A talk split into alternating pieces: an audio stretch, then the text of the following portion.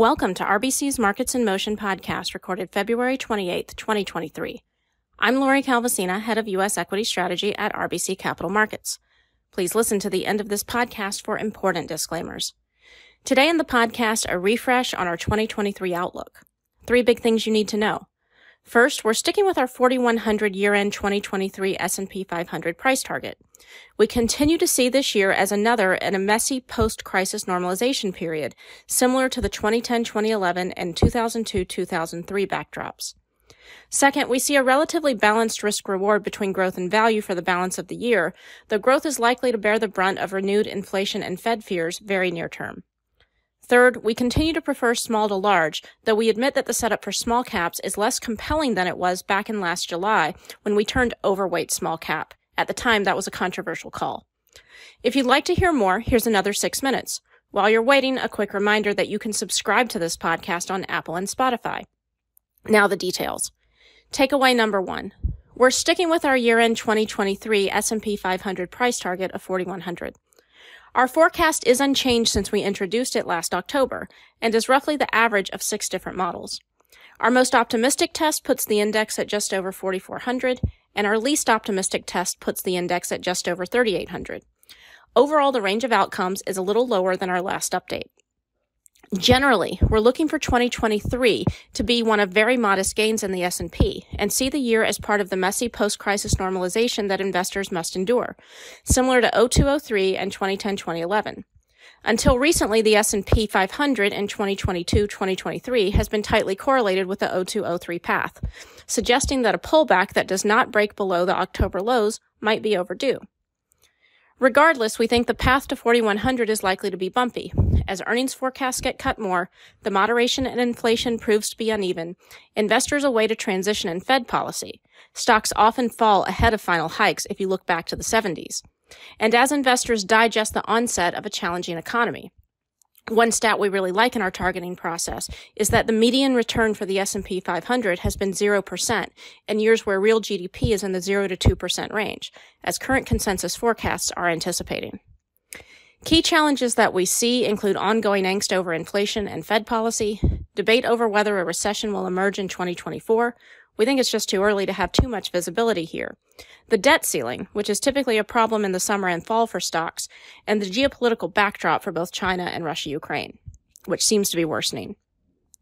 We remain less worried about the impact of falling 2023 EPS forecasts on stock market performance than other strategists, given that stock prices tend to bottom three to six months before positive earnings revisions return. And that in downgrade cycles, most cuts tend to happen by April. Buy side expectations have been lower than sell side expectations for quite some time as well. Several investors told us last fall they were anticipating 205 to 210 on earnings as opposed to the sell side's current forecast of 223. Our work also suggests that last year's price declines in the S&P were baking in the considerable earnings challenges that stocks are going through in 2023. The idea that stocks no longer look attractive relative to bonds is definitely a drag on our forecasts as is the idea that 4Q22 midterm rally in the S&P 500 pulled forward some of 2023's gains.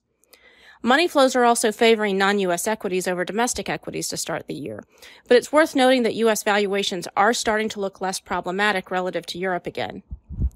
All that being said, the sentiment setup has been positive. Retail investors came into the year deeply bearish on the AAII survey, a bit worse than pandemic lows and at levels that in the past have been followed by a 15% 12-month forward gain in the S&P 500 in the past. A recovery in sentiment has started, but only appears to be middle innings. And even with the recent move up in inflation and Fed fund expectations, our valuation model, based on data going back to the 60s and which is baking in 3% inflation, 3.5% on the 10 year, and 5% on Fed funds at year end 2023, is still making the case for just a little bit of multiple expansion this year. Overall, we feel neutral on the stock market from here, with our year end forecast calling for a little bit of upside. That's not the most exciting call to be sure, but it is one that we feel is the right way to think about things. Moving on to takeaway number two. We see a balanced risk reward between growth and value in large cap through year end, despite incremental pressure on growth near term from renewed Fed inflation fears. Arguments currently in favor of value include first, value looks a little better from a balance sheet perspective with receding short term and long term debt levels. Second, growth has turned slightly expensive versus value again, with the growth value relative PE now slightly above its long-term average as of February. This is a change from the end of last year when the growth value PE ratio was back at its long-term average. And third, major crises tend to usher in shifts in leadership between growth and value. Meanwhile, arguments that we see in favor of growth include first, earnings revision trends have turned a little stronger in growth and value again, reversing conditions in place last year. Second, growth has a bit more international exposure than value, at least in large cap, and has benefited from renewed interest in international markets and the weakening dollar. And third, historically, when economic growth has been sluggish, growth outperforms value. We continue to think a sluggish economic backdrop is the price we'll pay for a short, shallow, or barely averted recession this year. Admittedly, in the end, this trade may come down to the direction of 10 year yields. Wrapping up with takeaway three, we continue to prefer small caps over large caps, but admit the setup is less favorable for small caps than it was when we upgraded them to overweight last July.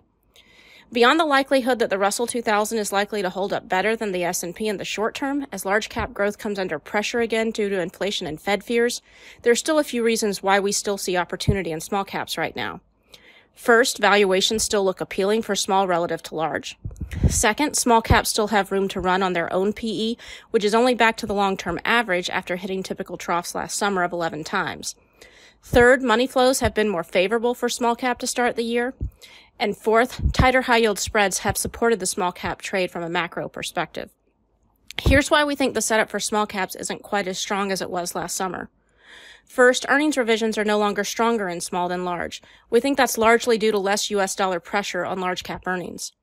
Second, there's less interest in US domestic markets as interest in international markets has picked up. And third, small caps have started to bake in an economic recovery early, unlike last summer when they were baking in today's economic challenges. To the extent 2024 recession concerns spike, small caps could be in the crosshairs. That's all for now. Thanks for listening, and be sure to reach out to your RBC representative with any questions. This content is based on information available at the time it was recorded and is for informational purposes only. It is not an offer to buy or sell or a solicitation, and no recommendations are implied.